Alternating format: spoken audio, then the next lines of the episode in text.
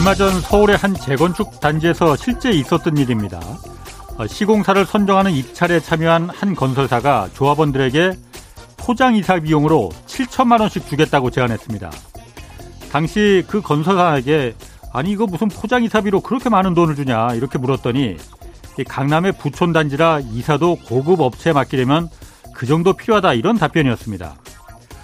포장 이사 비용으로 이거 뭐 700만 원도 아니고 7천만 원을 주겠다고 했으니까 뭐 압도적인 찬성으로 당연히 선정됐습니다. 건설사가 무슨 뭐 흙 파서 장사하는 것도 아닐 텐데 어떻게 포장 이사 비용으로 7천만 원씩이나 줄 수 있을까요? 당연히 이건 공사비에 반영될 것이고 또 이건 일반 분양가에 반영됩니다. 뭐 이사비는 사실 빙산의 일각이고 재건축 단지마다 이런 말도 안 되는 돈 잔치가 벌어지다 보니까 분양가는 하늘 높은 줄 모르고 치솟고 그 피해는 나머지 사회 전체가 지금 떠안고 있습니다. 정부가 재건축 단지에서 이 건설사가 이주비와 이사비를 제공하는 행위를 금지한다는 그런 개정안을 내놨습니다. 그런데 유반 시에 건설사가 물어야 할 과태료가 단돈 천만 원입니다. 천만 원. 10억도 아니고 1억도 아니고 고작 천만 원 과태료에 분양가 올리는 이 돈잔치가 이거 사라질 수 있을지 정말 의문스럽습니다. 네, 경제와 정의를 다잡는 홍반장. 저는 KBS 기자 홍사원입니다. 홍사원의 경제쇼 출발하겠습니다. 유튜브 오늘도 함께 갑시다.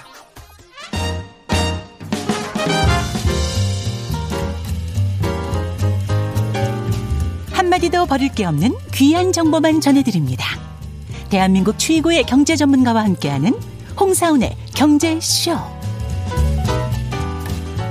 네, 윤석열 정부가 어제 부동산 대책 발표했습니다. 분양가 상한제 개편, 또 부동산 금융 정책 등 내놨는데 이번 부동산 대책이 시장에 어떤 영향 줄지 오늘 좀 분석해 보겠습니다.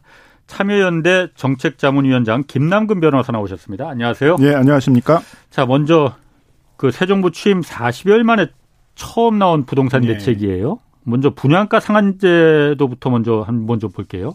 핵심 내용은 어떤 겁니까? 그게 세 가지입니다. 음. 이제 그 가산 비용에 어, 그동안은 반영하고 있지 않았던 예. 그 조합원들 그 조합 운영비라든가 예. 또 조합원들 그 이주비 대출을 했을 때 그 이주비 대출 금융 비용 예. 어 그다음에 이제 명 나가지 않았을 때 이제 그걸 명도, 명도. 소송이라고 그러거든요. 아, 예. 그래서 명도 소송과 그걸 또 이제 집행을 해야 돼요. 뭐 예. 어떨 때는 뭐 대규모로 용역 직원들을 네. 동원해 가지고 그렇죠. 이제 강제 집행을 하기도 하는데 쫓아내는 그, 거. 예, 그렇죠. 예. 이제 그런 집행 비용 같은 것들을 이제 가산하겠다라는 내용이 있고요. 그런 비용을 이제 좀 분양가에 다 이제 반영한다, 아. 가산한다 이제 그런 예. 내용이고요. 두 번째로는 이제 지금 원자재 가격이 많이 오르고 있지 않습니까? 예. 그러니까 그 원자재 가격 중에 비중이 큰뭐 예. 에미콘이라든가 이런 자재들이 뭐 한 15% 이상 올랐더라든가 네. 또는 뭐 좀 낮은 것이라도 그게 한 30% 올랐더라든가 음. 하는 경우에 있어서는 이제 그걸 건축비 를 예. 기본형 건축비를 이제 인상해서 반영할 예. 수 있도록 한다라는 내용이 있고요. 음. 그다음에 택지비에 대해서는 그 택지비가 사실은 이제 재건축에서 차지하는 비중이 크거든요. 강남 크죠. 같은 경우에는 이제 거의 분양가의 거의 한 이제 70% 정도를 차지를 합니다. 땅값이 땅값이 70%나 됩니까? 분양가를 산정하는 데 있어서는. 예, 예. 그다음에 강북 같은 데는 한 60% 이상 되니까 예. 이제 여기가 올라가면 엄청 올라가는 거지 예. 않습니까? 근데 그거를 이제 지난 정부에서는 부동산원이라는 데서 검증을 한다고 그러면서 이제 너무 많이 오르는 거에 대해서 이렇게 제동을 거는 역할을 했는데 부동산원이라는 게 옛날 한국 감정을 네, 국토부 소속의 이제, 공공기관이잖아요. 네, 그렇죠. 이제 그래서 네. 그 택지비를 이제 부풀리면은 분양가 크게 올라가 버리니까 예. 그걸 이제 검증하는 음. 방식을 통해 가지고 이제 이렇게 좀 눌러 왔었었는데 예.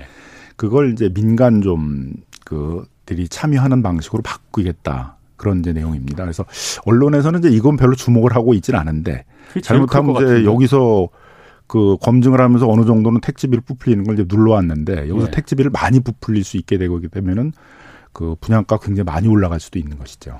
아니 그 첫 번째, 두 번째 그러니까 그 조합이 사용하는 경비 이걸 분양가에 이제 반영하고 또 두 번째는 이제 그 시멘트 값이나 원재료비 반영하는 거는 뭐 일견 이해도 가고 어느 정도 금액도 크지 않을 것 같아요. 그거는 얼마 안 될 것 같은데. 금액은 이제 크지 않아서 그 두 가지를 이제 반영하면 1.5%에서 네. 많아야 4% 정도 분양가 올라갈 거다. 예. 이렇게 이제 예상을 하고 있습니다. 근데 뭐 이제 원자재 가격이 올라서 그걸 반영하는 거야 뭐 그건 당연히 해야 되는 예, 예. 거고. 그러니까 크게 이견이 없는데 문제는 조금 앞 부분에 있어서는 이제 어떻게 명분상으로 보게 되게 되면 그건 조합 운영을 개발 사업의 주체가 사업을 운영하다가 발생하는 비용인데 그걸 왜 일반 분양분에다가 반영을 하냐.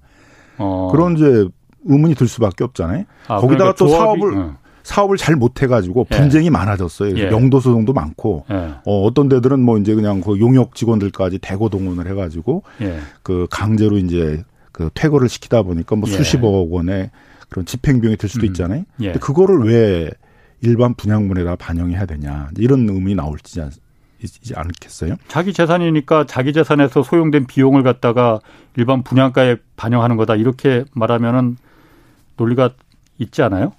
근데 이제 일반 분양분이라는 어. 거는 사업을 운영을 하는 과정 속에서 이제 수익 이 되는 부분들인데 그렇죠. 예. 그거를 이제 비용 계산을 하는 부분에 있어서 예. 그 비용 조합을 사업 개발 사업이라는 걸 운영하다가 발생하는 비용들을 전부 일반 분양분에 왜 반영을 해야 되느냐 음. 그런 의문이 드는 거죠. 아, 그러다 그런 보니까 이제 조합이 또 안와야 된다 이거죠. 그건 운영 비용이니까. 운영 비용이니까. 그리고 또 사업을 잘 못 해가지고 시간을 오래 끌었다. 예. 그럼 그 이주비 금융 비용이 많아질 거 아닙니까? 예. 근데 그것도 전부 일반 분양분에 반영을 해야 되느냐라는 예. 이제 의문이 있다는 거죠. 아. 그래서 뭐 일부는 반영해야 된다 치면 예. 적어도 그걸 전부는 반영하지 않겠는 해야 되는데 음, 음. 조합도 자기 집을 새로 고쳐가지고 예. 살기 위해서 사업을 하다 보니까 들어가는 비용들이잖아요. 이게. 예. 그러니까 그 어느 정도의 비용들은 조합이 분양을 부담을 해야 되는데 뭐 명도 소송 비용이라든가 그 집행 비용이라든가 이주비 금융 비용이라든가 예. 이런 거를 다 일반 분양분에 반영할 수 있게 한다 그러게 되면 이제 음. 그거에 있어서는 좀 명분상의 또 문제도 좀 있는 것이죠. 그러니까 그, 런 문제가 있으니까 음. 지금까지 반영을 안 해왔던 것이죠. 음, 지금까지는 그래서 이제 그런 명분 때문에 반영을 안 해왔는데 이제는 그 부분을 이제 반영을 해서 분양가에 좀 녹여놓겠다라는 거군요. 자, 그 두, 첫 번째, 두 번째는 뭐 놀, 명분상 좀 그, 좀 무리가 있다 하더라도 그렇게 크게 뭐 분양가에 그 뭐 비용이 그렇게 많이 들 것 같지는 않은데 아까 세 번째 말씀하신 음. 거 있잖아요. 땅값, 땅값을 감정해서 그 분양가에 지금 산정하는 거잖아요. 그걸 여태까지는 공공기관인 한국부동산원 옛날에 한국감정원이었죠. 네. 여기서 이제 감정해서 이 땅값은 얼마다라고 감정을 했었는데 그걸 민간 아니, 정확히는 이제 어. 조합 측에서 먼저 감정을 해가지고 정하면 예. 그걸 부풀릴 가능성이 많잖아요. 아, 검증을 그러니까 그걸 거지. 이제 검증을 그러니까. 하면서 이제 좀 줄이는 예. 역할을 부동산원이 했는데 예, 예. 그거를 이제 그 검증을 받아야 되는 조합 측의 어떤 감정 평가사나 이런 사람들까지 참여하는 예. 그런 위원회를 따로 만들어 가지고 이제 검증을 하겠다 이렇게 됐 하니까 예. 거기서 이제 길을 또 열어주려고 그러는 거 아니냐라는 이제 좀 우려가 드는 것이죠. 아니 그러니까 왜 부동산원이라는 게 원래 하는 일이 그건데 검증하는 일인데 그걸 왜 민, 바꾸는 겁니까 그러면은? 민간을 왜 참여를 뭐 시킨다는 거예요? 윤석열 정부의 이제 모토가 또 이제 민간 주도니까 예. 뭐 민간이 참여해서 하는 방식으로 하겠다도 있겠고 예. 거기가 이제 가장 민원이 많이 부딪히는 부분이거든요. 당연히 그렇습니다. 건설사들이 지금 제일 민원이 많은 게 정부의 민원이 많은 게 그 검증 부동산에서만 하게끔 하지 말아달라는 거거든요. 그렇죠. 이제 그게 이제 반영이 된 거죠. 이제 그 민원들이. 그러니까 네. 결국은 택지비는 조금만 올리더라도 엄청나게 분양, 분양가에 많이 반영될 수밖에 없잖아요. 그 그렇죠. 전체 분양가에 차지하는 비중이 한 70% 예. 예, 이렇게 이제 되니까요. 예. 그래서 이제 그 부분에서 많이 되지 않을까라는 우려가 있는 거죠. 그러니까 예. 그것도 또 문제가 되는 게 어느 시점을 기준으로 택지비를 반영해야 되냐도 없어요. 예. 그래서 대부분의 이제 재건축 재개발 사업에서는 사업 시행 인가 시점을 기준으로 다 평가한 걸 뭐 종전 자산이라든가 이런 걸 다 그 시점에 평가한 걸 반영하고 있는데 예. 이거는 그냥 감정 평가한 시점의 가격을 반영해요. 예. 그럼 집값이 많이 오르는 시기에는 계속 뒤로 미루면 미룰수록 유리할 거 아닙니까? 그렇죠. 그러니까 재개발 재건축 조합들이 사업을 자꾸 뒤로 미루게 하는 예. 그런 요인이 되고 있는 거죠. 예. 그럼 가장 유리한 시점을 잡아서 감정 평가를 해서 거기서 이제 택지비를 반영해 달라고 그러면 굉장히 많이 오를 수가 있는 거죠. 예. 뭐 예를 들면 저희가 원베일리 뭐 이미 이제 거기는 그 분양이 다 했습니다만 예. 거기를 분석을 아, 해봤더니 예. 사업 시행 인가 시점 아무래도 2, 3년 전이 되잖아요. 그 예, 예. 감정 평가를 하는 분양 승인을 받는 시점보다 예. 그럼 그 차이가 한 25% 정도 되더라 이거예요. 그러니까 그 땅값이 그, 그 사이에 이제 많이 올라가지고 음.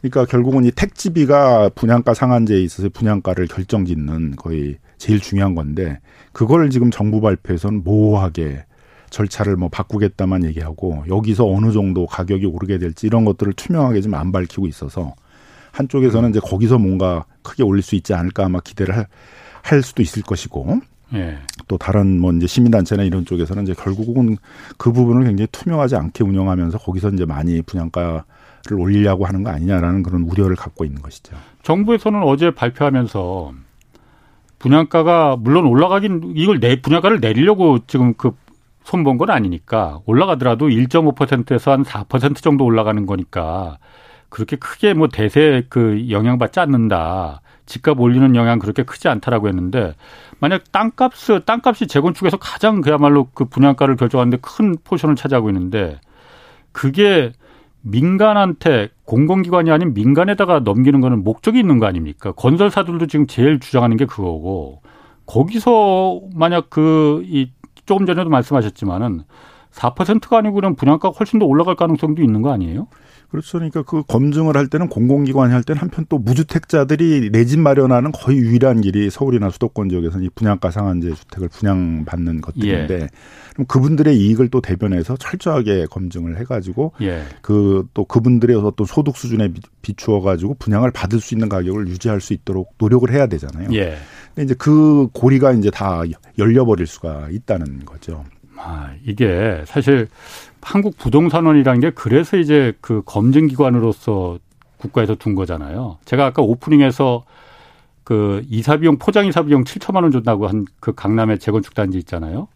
거기도 그래서 일부 조합원들이 이걸 재, 그, 그 정비조합의 주택 재건축 조합에서 이 절차가 정당했는지 그런 부분을 한번 좀 검증을 해달라고 그 구청에다가 이 민원을 넣었어요. 그런데 구청에서 원래 우리나라 법제도상 그렇더라고요. 부동산원에 이걸 검증을 받을 수도 있고 공공기관인 아닌 구청이나 이런 민간 구청에다가 받을 수도 있다 그랬는데 절대로 부동산에 못 가게 하는 거예요. 여기로 가면은 보나마나 이제 결과는 뻔하다 이거죠.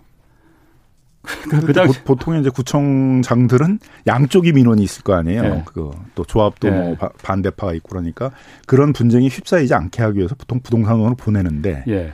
이제 그런 이제 강남에 있는 구청장이나 이제 이런 분들은 이제 그 부동산원에 가게 되면 강남 같은 데들은 이제 택지비를 어떻게 하든지 줄이려고 할 테니까는 이제 자기들이 해가지고 그 조합들이 요구하는 택지비를 반영해 주겠다. 당연히 그렇죠. 이제 그렇게 이제 나온 것이죠. 그래서 당시에 그 당시에 그 해당 지자체 구청장이 그 주택 재건축 조합원들한테 몰려오니까 자기가 목을 내놓고 지금 부동산을 검증받는 거에 막고 있다. 그렇게까지 얘기를 한 거였었거든요. 근데 왜 이걸 갖다 그 민간한테 이걸 어 부동산원이라는 게 그런 거 하라고 있는 기관인데 여기를 놔두고 왜 민간한테 이걸 준다고 하는 건지 참그 이해 잘 이해는 안 가네요. 어쨌든. 자, 그러면은 이게 그 분양가 상한제 때문에 지금 재건축이 활성화 안 되는 것이다. 그래서 지금 어, 이런 논리로 인해서 이 분양가 상한제를 지금 그 손보는 거잖아요. 그러면 그 뭐 지금 공급 재건축 공급 이거는 그럼 많이 좀 이번 조치로 인해서 좀 활성화될 가능성이 정확히는 분양가 상한제 때문에 공급이 안 되고 있는 게 아니라 제도가 바뀐다 그러니까 공급이 안 되고 있는 거거든요. 정확합니다. 이게 하도 자주 바뀌니까 기다리는 거지. 그렇죠. 이제 정권도 바뀌었겠다. 또 예. 정권이 들었을 때 규제를 완화해서 제도를 바꾸겠다. 뭐 예. 분양가 상한제는 폐지까지 하겠다. 뭐 이렇게 예. 이제 공약을 하고 나오니까 예.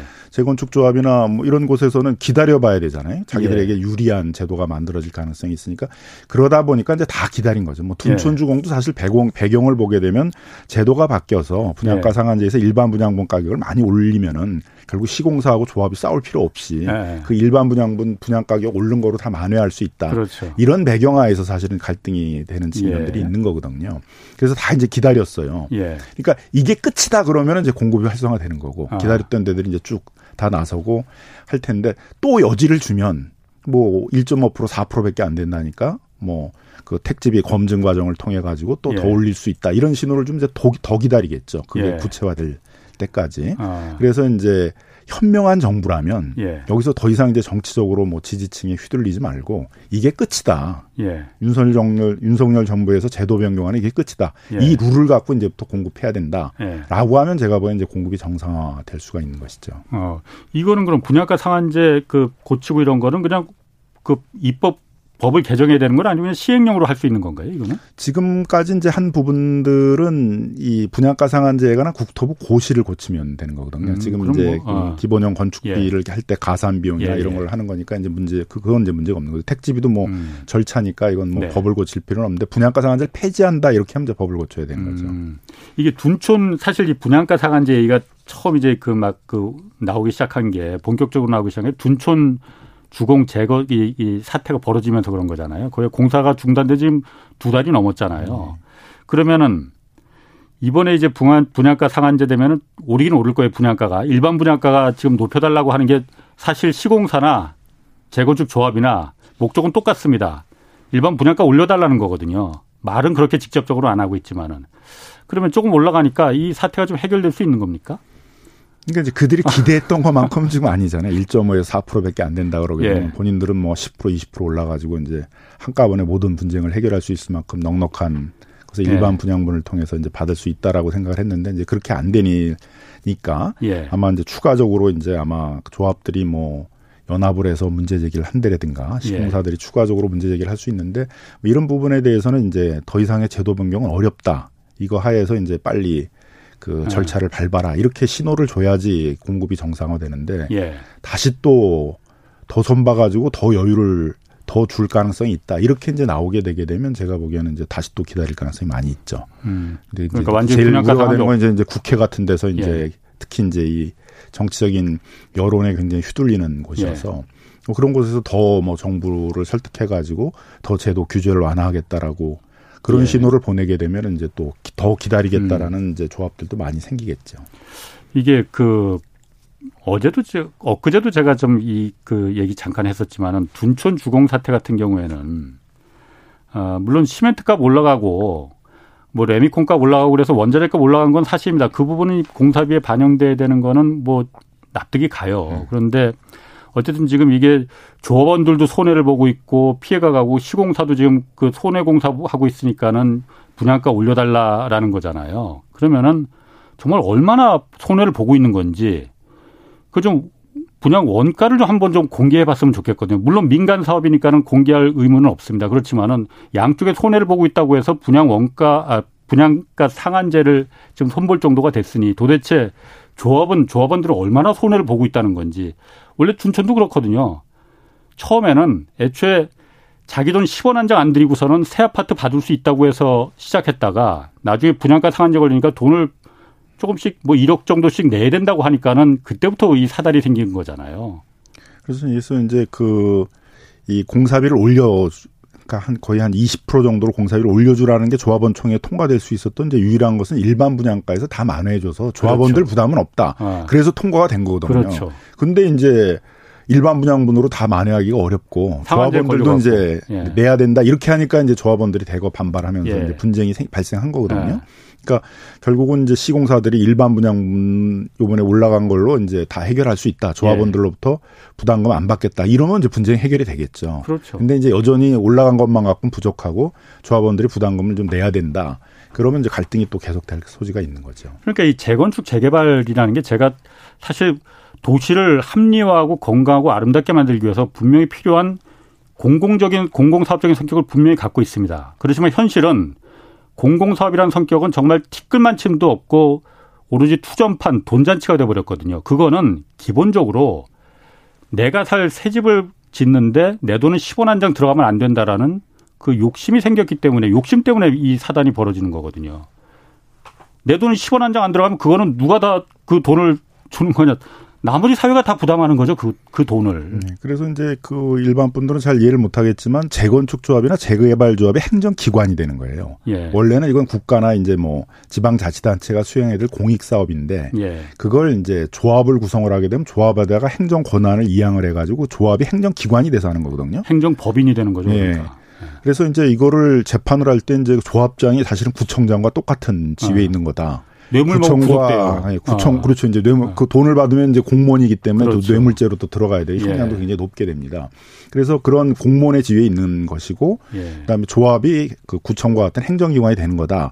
이러면 이제 다들 이해가 안 가죠. 근데 우리 법상으로 그렇게 해서 사업을 그렇죠. 하는 거거든요. 그래서 예. 이게 공익 사업입니다. 그러니까 그만큼 특, 혜택을 특혜를 많이 주는 겁니다. 그렇죠. 그러니까 이제 뭐 네. 공공임대도 확보를 해야 되는 거고 예. 거기 용적률도 높여줄 수 있는 게 다 이게 공익 사업이니까 공익 목적을 실현하기 위해서 용적률도 높여주고 개발력을 일정 정도 부여하고 하는 것들이거든요. 그렇죠.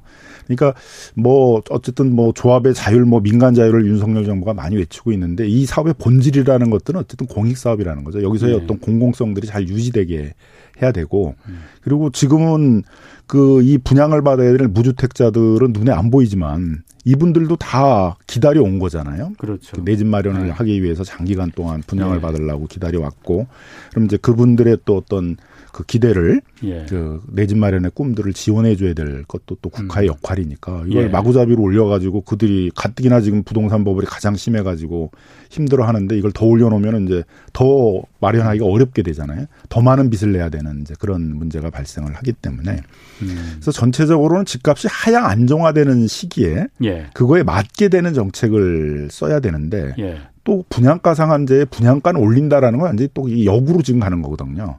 음. 이 부동산 버블이 그냥 이렇게 고정된 상태로 계속 있을 거다. 예. 더 오를 거다라는 걸 전제하는 어떻게 보면 정책일 수 있는데 예. 집값이 떨어지는 이 시기에 있어서는 완전히 반대의 정책을 한다라고도 볼 수 있는 거죠. 그 반대 정책을 쓰면 어떻게 되는 겁니까? 그리고 왜 쓰는 걸까요? 그럼 그 반대 정책을? 그러니까 어떤 국가적으로 이 주택 정책의 전체를 보고 하는 게 아니라 예. 그 이해관계 당사자들에 있어서의 아. 어떤 그런 그 정치적 여론 예. 이런 거에 이제 뒷받침해서 자꾸 정책이 되다 보니까 예. 일관성을 갖지 못하고 자꾸 이렇게 부침이 많은 거죠. 아, 뭐 어떨 땐또 음. 부동산 경기 부양 정책을 썼다가 예. 예. 그게 이제 어떤 시장 상황이나 이런 거에 맞추거나 제도의 성격에 맞춰서 그렇게 되는 게 아니라 이제 어떤 정치적 성격에 따라서 경기를 부양을 또 부동산 경기 부양을 주된 정책으로 하는 정권이 들었으면 또 그런 정책으로 가버리고 예. 하다 보니까 음. 그게 지금 또 시장 상황이나 음. 그런 정책의 성격하고는 안 맞을 수 있는 것이죠. 그 부동산 금융 정책도 내놨잖아요. 뭐 생애 최초 주택 구입할 경우 뭐 대출 한도 늘려주고 뭐 이런 그 주, 주거 사다리를 놔주자라는 취지인데 어, 이거 어떻게 볼 수 있습니까? 그러니까 지금 같은 상황은 이제 금리가 굉장히 올라가는 예. 상황이잖아요. 이미 뭐 7%, 8%도 예. 되는 주택담보대출도 지금 나와 있는 상황이고. 예. 앞으로 계속 오를 가능성이 많이 있고, 기준금리도 지금 1.75%지만 미국이 한 3%까지 연말에 간다라고 하고 있고, 우리도 예. 한 2.75%까지는 불가피하다 이렇게 보고 있습니다. 그럼 어떻게 예. 보면 7%, 8%뭐 이런 이자가 일반화될 가능성이 많이 있는 상황이거든요. 예. 그래서 이미 빚을 뭐 3억 4억씩 내서 집을 산 사람들은 그 이자 부담, 원리금 부담들이 상당히 부담이 돼서 예. 소득은 뭐 어느 정도 중산층이지만 그 원리금을 다 갖고 나가게 되게 되면 정상적인 가계 운영이 어려운 정상적인 소비가 어려운 그런 계층화 될 가능성이 많이 있거든요. 뭐 이자 돈 내다 보면 쓸 돈이 없는 거죠. 이자만 내야 되는 게 아니라 네. 지금 원금도 갚도록 하는 대부분 네. 이제 모기지론 방식들이 대부분이기 때문에 예. 그래서 또 DSR이나 이런 걸 또 잘 지켜서 대출을 지금까지 해줬다 그러면 모르겠는데 DSR은 작년에 이제 4월 달부터 본격적으로 했단 말이에요. 자주 예. 단위로는. 예. 그러니까 그 당시로는 연소득 대비 뭐 50%, 60%, 70%도 빌려줬다는 얘기거든요. 음. 그러면은 한 30%뭐 40%밖에 자기 소득의 거를 가계 운영에 쓰질 못하게 되니까 예. 사실은 이제 빈곤층인 상태잖아요. 예. 그 돈을 가게를 운영하는 데 있어서는 예. 그렇게 해서 이제 소위 하우스 포러라는 계층들이 크게 늘어날 상황이면 예. 상황이고 그거에 대비를 해야 되는데 예. 자꾸 거기다 가담하라고 지금 정부가 어떻게 보면 밀어 넣는 거거든요. 돈 더 많이 대출해 줄 테니까 다, 당신들도 빚내서 집 사. 예. 그러면 그분들은 금리가 계속 올라가고 그러게 되면 또 하우스 포어가 될 수밖에 없잖아요. 그러니까 음. 오히려 지금의 금리 상황이라든가 금융 상황하고도 또 반대되는 정책들을 지금 쓰고 있는 거죠. 예. 뭐 예를 들면은 정부가 발, 발표한 그 시뮬레이션의 내용을 보게 되면 지금 연 금리를 3.5%로 계산하고 있어요. 근데 제가 보기엔 이미 대부분이 3.5% 훨씬 다 넘어 넘어 버렸고 연말이 되게 되면 뭐 6%, 7%, 8%가 일반화될 가능성이 많은데 그러니까 시중 금리를 말하시는 그렇죠. 거예요. 예. 어, 그걸 이제 넘지, 지금. 예. 3.5%로 이 시뮬레이션을 하고 있다는 것도 지금 정부가 이 정상적인 시뮬레이션을 하고 있는 것들도 안, 라고 볼 수도 없는 거죠. 굉장히 예. 위험한 분석을 하고 있는 건데 그런 상황에서 한 24살쯤 되는 사람이 한월 예. 250만 원 정도를 한다. 그러면 이제 연 3천만 원이잖아요. 예. 그럼 이 3천만 원을 기준으로 해 가지고는 그렇죠. DSR 40%하고 뭐 한 30년 만기 모기지론으로 예. 하게 되게 되면 한 2억 정도밖에 대출을 받을 수가 없어요. 네. 근데 이 사람이 장래 소득이 한 50% 늘어난다. 이렇게 계산을 하겠다는 거예요. 그래서 이제 뭐 연보 한 4,500 정도 버는 걸로 하고 예. 그렇게 대출하게 되면 한 3억 3천 받을 수 있다는 거죠. 그렇게 대출을 늘려주겠다는 거예요. 미리. 예. 어, 앞으로는 연봉이 높아질 테니까 높아질 테니까 사람들이. 예, 그걸 이제 현재화 해가지고 아, 낮아질 수도 있는 거 아니에요. 그렇죠. 낮아질 수도 있는 거고, 수도 있는 거고, 잃을 수도 있는 거고. 근데 예. 근데 그렇게 해서 이제 대출 많이 해주겠다는 거예요. 그럼 어떻게 예. 보면 이제 24살 되시는 분이 집을 꼭 굳이 또 이렇게 집값이 떨어지는 시기에 금리도 오르는 시기에 사겠다 그러면 제가 보기엔 말려야지. 예. 정부가 2억 대출 받지만 이제 3억 3천까지 대출 받게 해줄 테니까 집사 이렇게 하는 게 올바른 정책이냐라는 좀 의문이 든다는 거죠. 그리고 음. 그 분석도 한 연, 연3.5% 정도 금리를 예상하고 있는데 네. 그건 제가 보기엔 내년만 가면 벌써 그렇게 안 될 가능성이 상당히 많은데 아니 미국 같은 게 연방준비제도 파월 의장 같은 경우는 며칠 전에 지금 집 사지 말라고 어? 금리 때문에 못 버틴다. 집 사지 말라라고 경고하고 그러잖아요. 근데 왜 우리는 이렇게 집을 물론 그 사다리를 걷어차지 않고 젊은 층도 내 집 마련할 수 있게끔 그 기회를 주겠다라는 취지인 것 같긴 한데 그렇다고 해서 금리를 정부가 뭐 내릴 수도 없는 거고. 그 금리는 계속 올라가는데 미국에선 집 사지 말라고 하는데 우리는 집 사라고 하고 왜 그걸 모르지 않을 거니 우리 정부 그 정책 당국자들도. 그렇죠. 그러니까 이게 무책임한 정책이 될 수 있다는 거죠. 이제 나중에 계속 이제 집값이 떨어지는 국면이 한 2, 3년 계속 장기적으로 간다. 예. 그리고 금리도 계속 오른다. 그러면 얼마나 많은 사람들이 원망을 하겠어요, 정부를. 왜 그때 예. 우리 보고 빚내서 집 사라고 그랬냐. 예. 물론 이제 개인의 책임도 뭐 면하기는 어렵겠지만 예. 정부 책임도 뭐 반드시 따라오게 되지 않겠습니까? 그러니까 그런 거를 금방 내다볼 수 있는 정부의 입장이라게 되면 지금 굉장히 위험한 시기다. 집값 떨어질 가능성도 상당히 아. 많고 금리도 계속 오를 거다. 예. 그러니까 신중하게 판단하셔야 된다. 이게 지금 정부 정책의 어떻게 보면 기조가 돼야 되는데 예. 그걸 그 대선 때 정치적으로 뭐 대출 규제 완화해가지고 예. 그 빚을 많이 낼 수 있도록 해주겠다라는 그 공약을 이행하겠다고 지금 이렇게 뚜렷하게 집값 하향화와 금리 상승이 명확해지는 시점에 있어서 대출을 더 늘려서 집을 사도록 지원을 해주겠다. 그렇게 하는 것들은 음. 좀 올바른 정책은 아니다라고 보여집니다. 그러니까 어쨌든 대선 때 대통령의 공약 사항 중에도 있었어요. 그러니까 어쨌든 그 규제 완화하고 대출 규제, 부동산 규제 완화 했다는 건 있었는데 그 당시에는 뭐 그게 맞았을지 몰라도 지금 상황이 그게 오히려 위험하다면은 청년층을 더 위험에 빠뜨릴 수 있다면은 사실 그 부분은 뭐 공약을 좀 폐기 그, 그 그렇죠. 폐기해도 뭐 누가 뭐라고 할 사람은 없는데 그리고 어느 정도 자기 판단이 가능하고 이제 사회생활도 많이 해봤고 예. 뭐 자기 자금 능력도 있고 그런 뭐 40대들이 그렇게 하겠다 그러면 또 뭐 모르겠는데 20대들한테 더 미래 소득이 음. 있다는 걸 전제로 해서 빚을 많이 내게 해서 집을 사도록 유도를 하겠다라는 건 올바른 정책은 아닌 거죠. 그러니까 그, 집값이 음. 계속 오르는 그런 버블 시기에는 이제 예. 뭐 어떻게 될지를 모르니까 예. 뭐또뭐 뭐 빚을 내서 집 사게 하는 게 어떨지 모르겠지만은 예. 사실 그 시점도 어떻게 보면 법은 어느 시점에 가서는 꺼지니까 그렇게 예. 급하게 집 사지 말고 어느 정도 소득을 마련해서 뭐 30대 말 40대 가서 음. 집을 사라. 이게 올바른 정부의 정책이어야 되고 정부가 이제 꾸준하게 집값을 안정시키는 정책을 쓰겠다. 뭐 음. 공급이든 뭐 투기 억제든 이런 정책을 써가지고 그렇게 안정시킬 테니까 정부를 믿고 뭐 본인들이 준비가 됐을 때 집을 사라. 이게 올바른 정책이잖아요. 음. 버블이 막 커지는 시점에 있어도 저는 그게 올바른 정책이라 생각이 드는데 지금처럼 이제 대선 때는 지금 이게 버블인지 예. 집값이 떨어질지 이런 게 불분명했지만 지금 뭐 뚜렷하게 금리도 올라가고 집값이 떨어진다라는 것들이 확연해지는 이 시점에 그, 그 공약을 지키겠다고 젊은 사람들에게 음. 빚 많이 내줄 테니까 빚 내서 집 사라 하는 정책들을 이제 그건 그 정책에 있어서의 좀 윤리적 문제도 좀 있는 것이죠.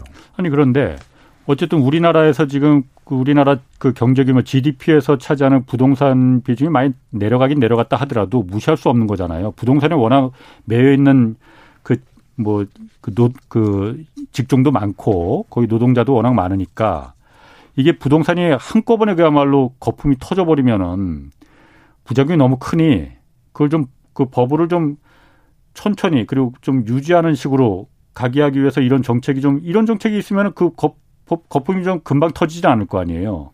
그런 목적은 있는 거 아니에요? 양 측면이 있겠죠. 이제 양 측면이니까 네. 뭐 한꺼번에 해서 50%가 다 떨어진다. 예. 이렇게 되게 되면 이제 굉장히 경제에 주는 타격이 크겠지만은 예. 또 한편으로는 법으로 일정 정도를 또 빨리 꺼트리질 않으면은 그게 한 2년 3년 계속 간다. 그러게 되면 또 거기에서 주어지는 경제 부담이 크겠죠. 일단 음. 부동산 거래가 안 될 거고. 예. 그 매수자들 입장에서는 내 소득 으로는 사기 굉장히 높은 건데 큰 빚을 내야 되는데 예. 집값은 떨어질 기미가 보이고 그러게 되면 집을 안 살 거 아닙니까? 예.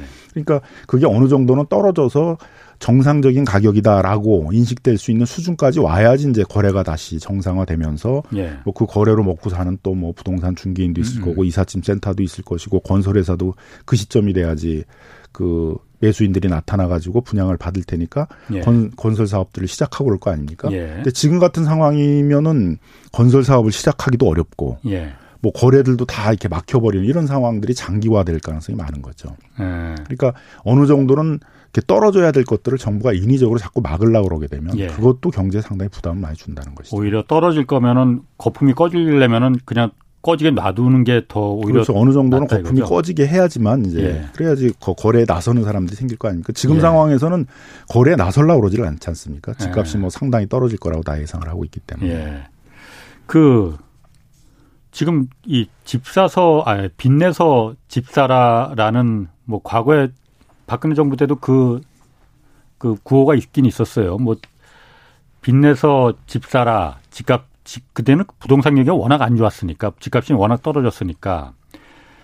근데 지금은 사실 가계부채가 우리나라가 전 세계에서 거의 뭐 그 유례를 찾아볼 수 없을 정도로 높은 상태잖아요. 근데 이 상태에서 어, 빚을 쉽게 금리가 그것도 낮은 것도 아닌데 빚을 쉽게 그 받을 수 있도록 길을 열어주면은 아까도 잠깐 말씀하셨지만은 가뜩이나 우리 경제가 지금 스태그플레이션에 경기가 침체되는 그 국면에 지금 들어간다고 하는데 이게 더 안 좋은 영향을 줄거 아니에요? 뭐 당연히 이제 그렇게 되겠죠. 일단 예. 우리 가계부채가 그 복지 국가라고 그러는 북유럽 국가들을 빼놓고는 예. 그 가처분 소득 대비 이 가계부채 비율이 제일 높은 나라가 됐어요. 예. 또 증가 속도도 가장 빠르게 지금 부채가 늘어난 이제 그런 나라가 돼 있고. 예. 그래서 다들 이제 뭐 IMF나 이런 데들도 올해 저갈 때 한국은 이 가계 부채 때문에 위기가 올 가능성이 있다. 그래서 가계 부채를 관리를 잘해야 된다 이렇게 얘기를 했거든요. 예. 정권이 교체되기 전이었지만은 불과 작년 이제 이 2021년 4월 27일 날 이제 4.27 대책이라고 그래서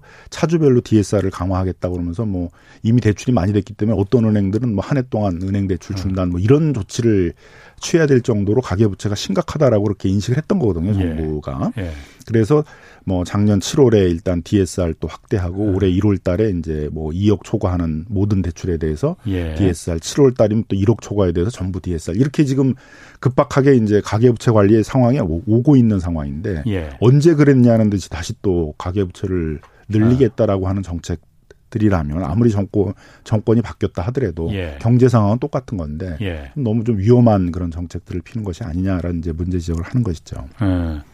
그리고 종부세 그 세제 혜택도 이거 많이 좀 확대됐잖아요.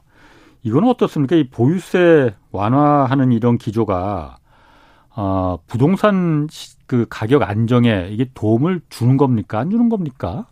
뭐 당연히 이제 반대의 또 정책이겠죠. 지금 네. 상황이라면 이제 특히 이제 다주택자들에게 양도세 중과를 풀어줘 가지고 매물을 내놓게 한다는 거잖아요. 그러니까 양도세 중과세를 유예 1년간 유예시켜 준다고 했잖아요. 그게 내놓으려고. 이제 계속 되려면은 보유세 부담이 커야지 내놓을 거 아니에요, 다주택자들이. 그렇죠. 어. 근데 다주택자들의 보유세 부담을 지금 낮춰 준다는 거잖아요. 그러니까 예. 지난 정권까지 논쟁은 주로 뭐였냐면 일가구 1주택자들에게 종부세를 낮춰 주느냐 아니냐의 논쟁이었어요. 예. 예. 그래서 뭐 어느 정도 일가구 1주택자들은 실거주라는 예. 그런 개념이 있으니까 좀 낮춰 주자 그래서 그 한도도 이제 무슨 9억에서 공시지가 9억에서 뭐 11억 뭐 이렇게 이제 높이게 됐던 것이고 예. 뭐 공제의 범위도 더 넓히고 예. 이런 것들을 이제 했던 건데 갑자기 또 윤석열 정부에 들어와서는 다주택자도 종부세를 줄여주겠다. 그래서 예. 공시가격 비율 적용하던 걸 100% 하기로 돼 있던 걸 60%만 적용해 주니까 그 혜택은 일가구 1주택자들이 본 게 아니라 다주택자들이 종부세 부담이 확 줄어들게 된 것이거든요.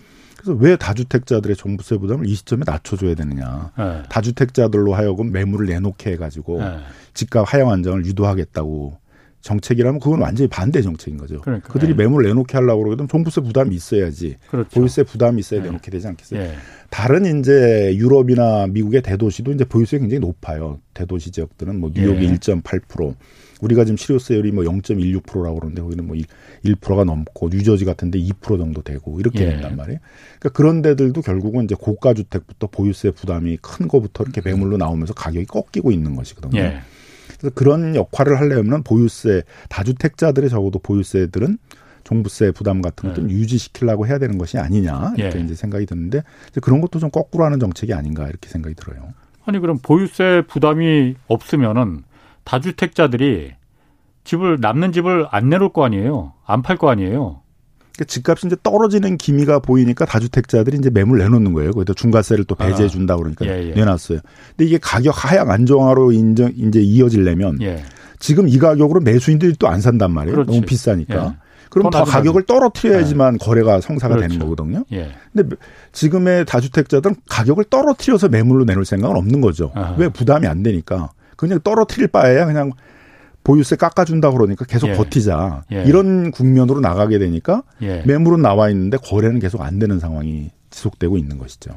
그럼 그건 정부가 그럼 제가 좀 이게 좀 헷갈리는데 어, 지금 새 정부가 집값을 어, 부동산 가격을 높이는 걸 그 원하는 겁니까? 아니면 내려가는 걸 원하는 겁니까? 아, 9월호야 다 이제 집값 하향 안정화라고 다 얘기를 하죠. 지금 예. 뭐 버블이 어느 정도는 있고 집값 떨어뜨려야 된다 얘기를 하는데 또 한편으로는 예. 뭐 빚내서 집사라는 정책도 하니까 그거하고 이것도 잘 안 맞는 거고. 예. 하향 안정화 시키려면 보유세도 어느 정도 부담을 갖도록 해서 다주택자들이 아. 매물을 내놓게 해야 되는데 예. 갑자기 또 다주택자들의 보유세 부담을 줄여준다 그러니까 예. 그 하향 안정화 하겠다라는 뭐 원희룡 장관이 계속 집값 하향 안정화가 윤석열 정부의 목표다 목표다라고 계속 얘기를 하고 있잖아요. 어제 9시 뉴스에서도 나와서 그렇게 얘기는 했어요. 그러니까 그그 그 목표하고 정책 수단이 예. 조응이 안 되고 있다라는 거죠.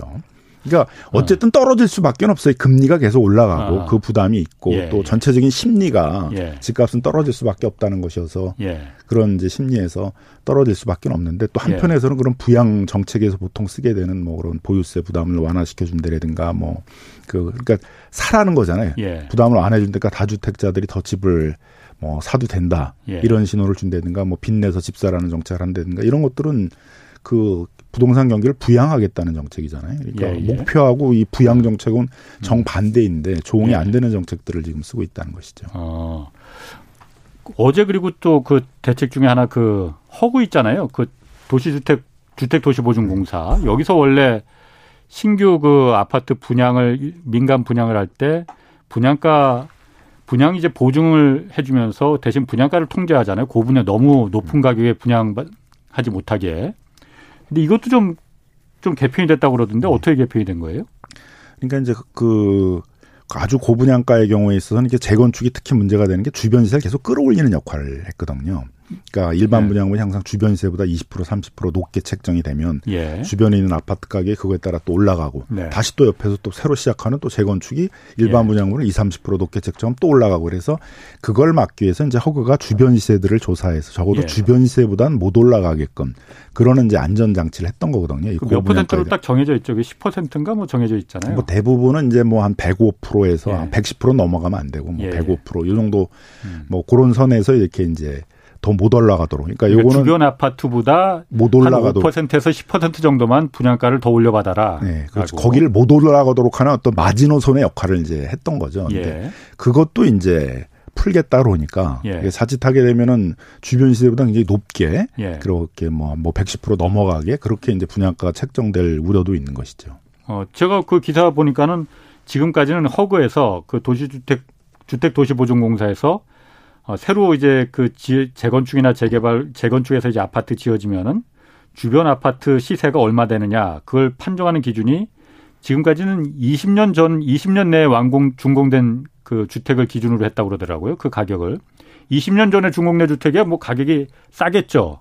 근데 이걸 갖다 10년으로 줄인다고 하던데요. 그러니까 10년 내 20년 너무 오래됐으니 10년 내 준공된 주택 기준으로 해서 그 가격에 5% 10% 그러면 10년 내 준공된 거는 가격이 훨씬 더 올, 높을 거 아니에요? 20년 전보다도. 그럼 당연히 일반 분양가가 또 높여준다는 그 취지인 것 같은데요? 그렇죠. 그러니까 이제 물론 이제 신축 주택에 대한 선호도가 높아져 가지고 예. 구주택과 신, 축 아파트 사이에서의 가격 차이들이 커지고 있기 때문에 그런 걸 반영해야 된다라는 것들은 이제 맞을 수는 있는데 예. 한편으로 이제 그런 20년이라고 해서 꼭 20년 전 걸 기준으로 했을 리가 없잖아요. 대부분이 다뭐 최근에 무슨 3년, 4년 전에 분양된 게 있으면 그걸 예. 기준으로 했는데 어쨌든 이게 너무 높다 싶으면은 허브의 예. 입장에서는 그런 거를 동원해 가지고 이제 너무 높게 음. 되지 않도록 이렇게 좀 재량을 발휘하는 거잖아요. 근데 아, 예. 그런 걸 이제 발휘하지 못하게 하고 아. 신축 주택 같은 게 있으면은 그걸 기준으로 해 가지고 예. 그 분양가를 책정하도록 해서 뭐 가능하면 최대한 그 일반 분양가에 예. 분양가를 보장해 주겠다 이제 그런 정책인 것이죠. 그렇군요. 이번에 그리고 전월세 정책도 발표가 됐어요. 그 핵심은 뭔지 그러니까 제가 오늘 딱 그 어디 기사 한번 보면서 딱 그게 와닿던데 이번 그 전월세 정책 핵심은 갭 투자에서 전세 주면 된다. 이러면 양도세 면제받을 수 있다. 이게 지금 요즘 부동산 스타디 뭐 이런 데서 난리라고 문의가 쇄도한다고 해요. 그 전월세 정책 새로 바뀐 게 뭐라서 뭐기 때문에 이런 얘기가 나오는 거인가요? 이제 정부는 뭐 제일 지금 우려가 되는 것들은 이제 갱신된 것들이 이제 지금 신규로 돌아오는 것들이 많이 생긴다는 거예요. 이제 2022년 8월이 되면 2020년 8월에 2년 전에 그 이제 그 갱신 제도가 예. 도입이 됐으니까요. 예. 그러면은 이제 신규 임대차하고 갱신되는 임대차 사이에 보증금의 가격 격차가 컸기 때문에 예. 결국은 그 갱신됐던 임대차가 신규 임대차로 나오면서는 보증금이 올라갈 거 아니에요. 예. 그 적어도 다시 갱신을 해주더라도 갱신 합의를 하더라도 음. 그때는 이제 많이 올라가니까 그걸 5% 이내로 음. 한그 상생 임대인이라는 이름 붙여서 음. 그 그렇게 한 경우에 있어서는 이제 그 양도소득세 그 비과세 예. 그 혜택들을 이제 주겠다라는 것들이거든요. 양도소득세가 이제 바뀌어 가지고 예. 그 보유 기간만 10년이 아니라 예. 거주 기간도 있어야 되거든요. 실거주 실거주 기간이 있어야만 있어야죠. 이제 2년 있어야 되는데 그걸로 이제 보장을 해 주겠다. 그러니까 그 어. 임대인이 실거주한 거로 쳐주겠다라는 혜택을 주겠다는 거거든요. 근데 그게 이제 그 문재인 정부에서는 일가구 1주택자가 이제 자기 집을 내놓고 뭐 딴 데 가서 어. 살때 아니 가만 제가 그거 말하기 전에 제가 이해가 잘 안 가는데 임대 그 전월세 정책 이거 하는데 양도세가 왜 나오는 거예요 갑자기? 그러니까 이제 어. 그것도 참 우리가 의아한 건데 어. 그러니까 다른 나라에 있어서 임대 사업자 정책을 보면 대부분 임대 소득세 감면을 가지고 해주거든요. 네, 미국에도 그렇지. 이제 네. 그 LIHTC라고 그래가지고 저소득층 뭐 그 임대 예. 사업자 네. 지원 정책이라는 게 있는데 그 임대료를 낮춰가지고 저 좀 소득이 낮은 계층한테 임대 사업을 자기 임대주택 중에 일정 비율을 하게 되게 되면 이제 그 임대주택을 건설하거나 개량하는 비용의 뭐 70%에서 30%를 이제 지원을 해주는 예. 그런 식이에요. 예. 그러니까 임대소득세가 상당히 높거든요. 다른 아, 아. 나라들은. 예. 그러니까 그걸 깎아준다는 게 큰 혜택이 돼서 예. 그걸 주로 해요. 어, 임대주택을 팔면은 혜택이 없어요. 왜냐하면 임대주택 정책이라는 게 임대 사업을 계속해서 그렇지. 임차인들이 장기 거주하도록 하는 게 어느 나라 정책일 거 아니에요? 예. 그러니까 팔면은 혜택이 없죠. 예. 임대를 계속하면 뭐 임대소득세를 어. 깎아준다든가 예. 재산세를 깎아준다든가 해야 되는데 우리나라는 자꾸 희한하게 팔면은 혜택을 줘요. 아, 임대 사업자가 임대 사업자가 팔면은 그래서 임대 사업을 안 하면은 양도소득세를 감면해 주겠다. 이런 제도를 하니까 이거는 임대 사업을 장려하는 정책은 아닌 거잖아요.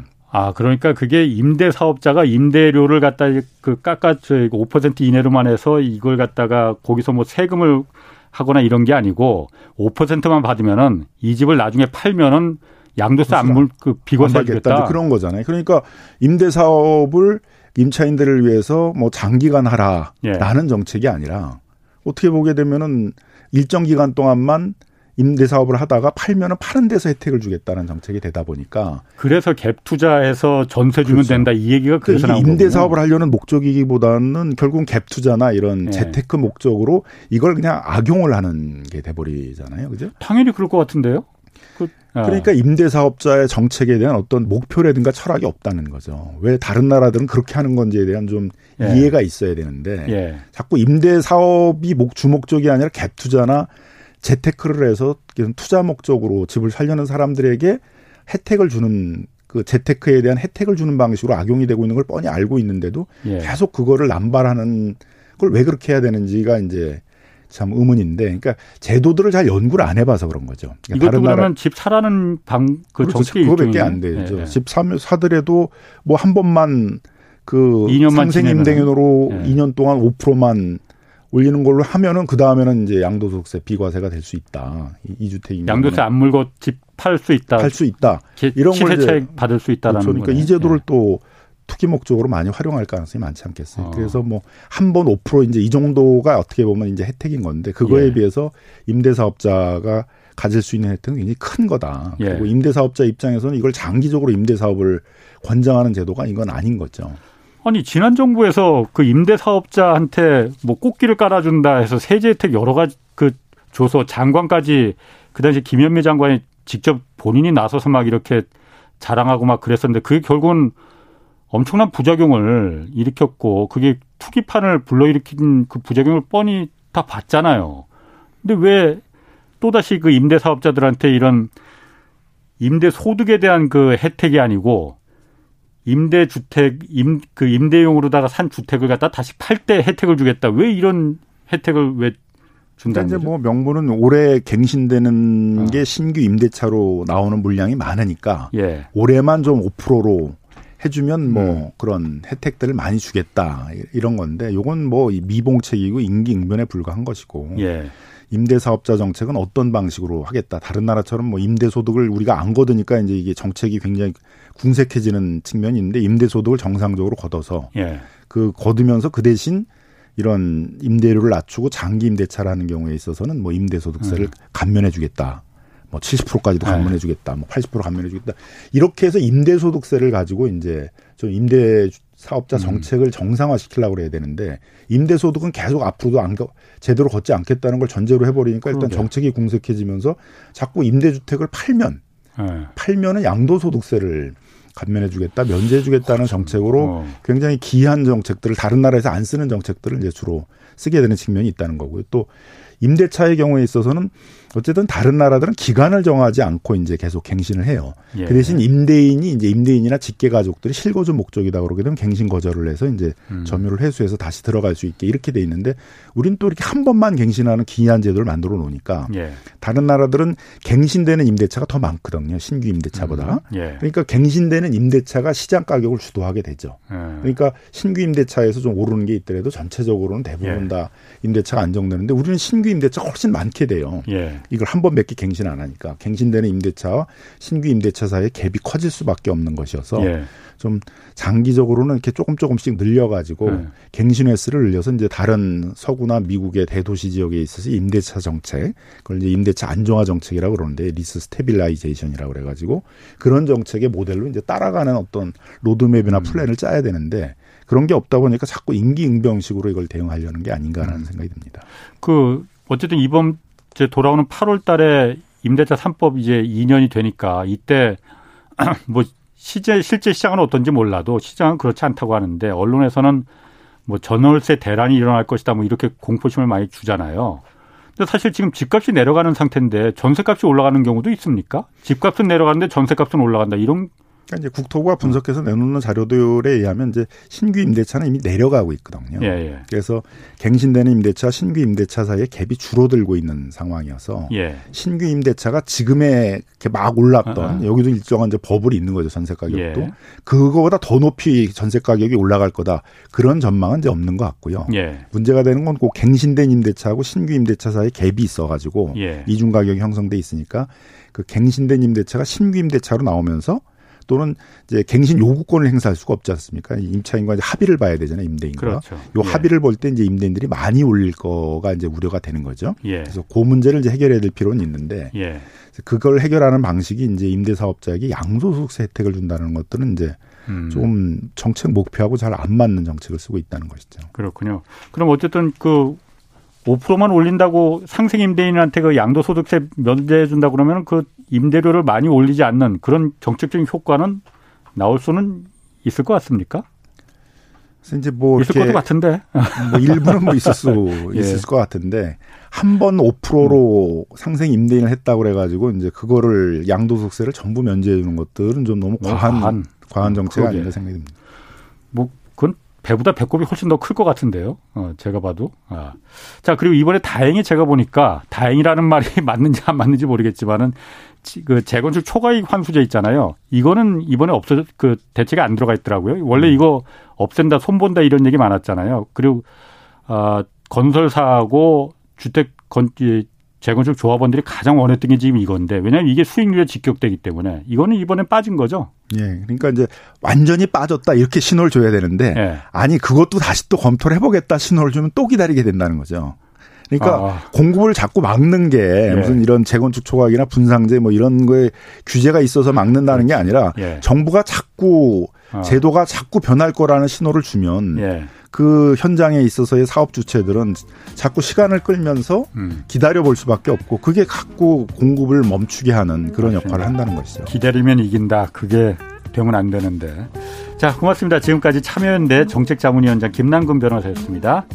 내일은 최백은 건국대 교, 어, 교수와 함께 세계 경제 상황과 향후 전망 좀 자세히 살펴보겠습니다.